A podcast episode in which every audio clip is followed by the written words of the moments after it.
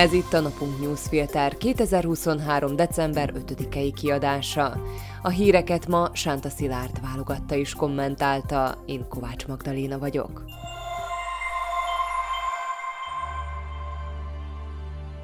Adj hangot a szlovákiai magyaroknak. A napunk a független és minőségi újságírás fóruma, amelynek szüksége van olvasói támogatására.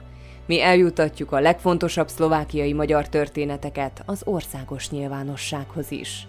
Kérjük csatlakoz adományozóinkhoz a napunk.sk per 2024 címen. Köszönjük! Mai témáink Szlovákiában van a legnagyobb befolyása a szegénységnek a gyerekek jövőjére. Ficóék fosztogatnak, hogy osztogathassanak. A csúcs előtt Macron masszírozza Orbánt.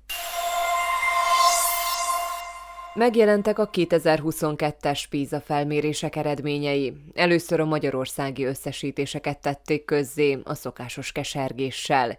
A magyar diákok régiós összehasonlításban lemaradtak a lengyel és a cseh diákokhoz képest, viszont a magyar tanulók eredménye arányait tekintve kevesebbet romlott, mint az OECD átlag.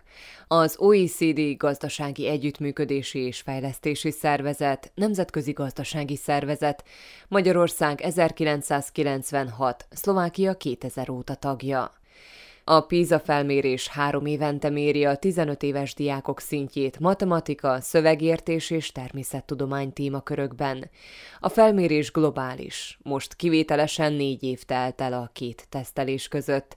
2018 után a koronavírus járvány miatt 2022-ben volt a következő.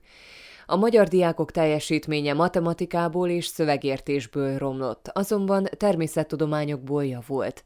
Matematikából és természettudományból a magyar eredmények egy-egy ponttal vannak az OECD átlag fölött, szövegértésből pedig három ponttal maradnak el az említett átlagtól.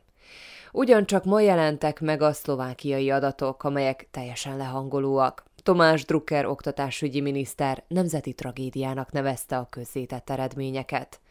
Az OECD országok átlageredménye hatalmasat zuhant. Ez alól a szlovákiai diákok sem jelentenek kivételt, sőt, mindhárom mért témakörben átlag alatti a teljesítmény. Az eredmény matematikából 486 pontról 464 pontra zuhant, az OECD átlag 472. Szövegértésből 458 pontról 447-re, az átlag 476, és a természettudományokból 464 pontról 462-re, az átlag egyébként itt 485 pont. 20 éve tesztelik ezzel a módszerrel a diákokat világszerte. Szlovákia mindig is elmaradt az átlagtól, de voltak olyan periódusok 2006 és 2009, valamint 2015 és 2018 között, amikor a korábbi időszakhoz képest enyhe javulás volt észlelhető. Régiós összehasonlításban Szlovákia fájdalmasan lemaradt, míg például Lengyelország, Csehország, Magyarország és Ausztria az OECD átlag fölötti eredményt ért el, a szlovákiai diákok teljesítménye nem éri el az átlagot. Szembetűnő, hogy mennyire rosszak a szövegértési eredmények. Körülbelül minden harmadik 15 éves diák nem tud szöveget értelmezni. Van még egy szomorú része is a felmérésnek Szlovákiára nézve, melyet egyébként a jelentésben külön kiemeltek. Az a helyzet, hogy nálunk van a legnagyobb hatása annak, hogy a diáknak, a családjának milyen a szociális, gazdasági háttere tehát Szlovákiában döntő mértékben, jobban, mint másutt a fejlett országokban, az iskolai eredményeket befolyásolja az, hogy milyen családba születik egy-egy gyerek. Amíg más országban a megállapított családi háttérindex 1% pontos növekedése a teszteredményekben 39 pontos javulást hoz, nálunk 53 pontos ugrást jelent. Amellett, hogy egyre jobban nyílik az olló már az iskolákban, a kiemelkedően ügyes diákok aránya is elkezdett csökkenni. Kiózanító pofonnak is nevezhető a friss PISA felmérés eredménye. Miközben a kormánykoalíció politikusai a civil szervezetek jelenlétét bírálják az iskolákban és ideológiai, kulturális harcokat vizionálnak, a leszakadás üteme felgyorsul. Azt az evidenciát elméletben mindenki elfogadja, hogy miért a jól működő iskola rendszer egy sikeres társadalom alapja. Itt most nem csak a teszteredményekre gondolunk, hanem sokkal átfogóbb értékelésre. Ha az új kormány és az új oktatásügyi miniszter bármilyen oktatási reform sikeres megvalósítását tervezi, akkor nem árt egy minimális konszenzus arról, hogy mit tekintünk sikeres, boldog társadalomnak.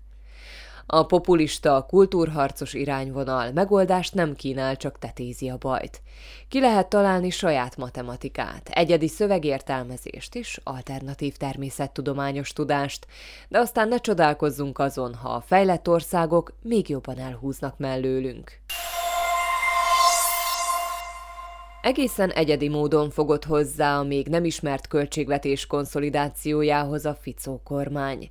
18 intézkedésből álló csomagot mutatott be, amelyek majdnem 2 milliárd euróval emelik az állami bevételeket jövőre. Azért egészen sajátos a tervezet, mert magán alig spórol az állam. Az egyes minisztériumoknak 5%-kal kell csökkenteniük a kiadásaikat. Tehát a kiadási oldalon alig, a bevételi oldalon viszont jelentős változás jön. Röviden, egy kicsit fosztogat a kormány, hogy aztán osztogasson. A legtöbb pénz a második pillérbe csordogáló hozzájárulás visszanyeséséből folyik majd be. Túlságosan sok pénz van ahhoz a második pillérben, hogy a felelőtlen kormányok képzeletét nyugodni hagyja. Ott még nem tartunk, hogy a Ficó kabinet ráteszi a kezét a második pillérben spórolt pénzre, mint ahogy Magyarországon az Orbán kormány lenyelte a teljes második pillért, de egy szeletet azért kihasít magának a Smer vezette kormány is. Jövőre a bruttó bér 5,5%-a helyett 4%-ra csökken a hozzájárulás mértéke. A jövő nyugdíjai fölélésének indoklása az igazán vérlázító.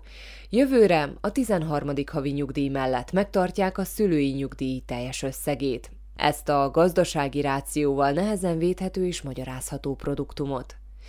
Már most látható, hogy a kedvezőtlen demográfiai mutatók miatt az egy generációval később jövők nyugdíjellátása a mai feltételek mellett nem biztosítható. Ezen a kilátástalan helyzeten ront most a kormány azzal, hogy a választóit jutalmazza olyan extrákkal, amelyekre nincs költségvetési fedezet. Nem kíméli a bankokat sem a konszolidációs csomag. A nyereségükre magas 30%-os extra adót vetnek ki. A különadó kivetése ellen a bankok sem tiltakoznak, de az, hogy 336 millió eurót vesznek ki a zsebükből, a versenyképességüket veszélyezteti a régióban, valamint a befektetői bizalmat is. Ugyan kikockáztatná a pénzét egy olyan piacon, amelyen az állam durván elveszi a megkeresett pénzt. Mindemellett számos területen számít eurómilliókra a kormány. Emelkednek az egészségügyi járulékok. Extra adót vetnek ki a Szlovnaftra. Magasabb adókulcs lesz az osztalék után felvett pénzre, és a multik is többet adóznak.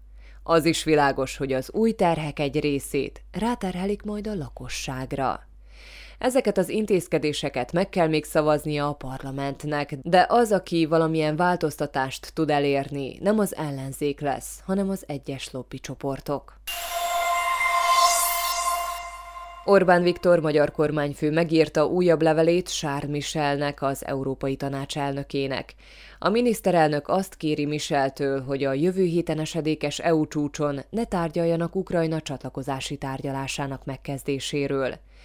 A sajtóban megjelent a csúcs záró nyilatkozatának tervezete, amelyben szerepel az a cél, hogy megállapodás szülessen arról, hogy Ukrajnával és Moldovával megnyitják a csatlakozási tárgyalásokat.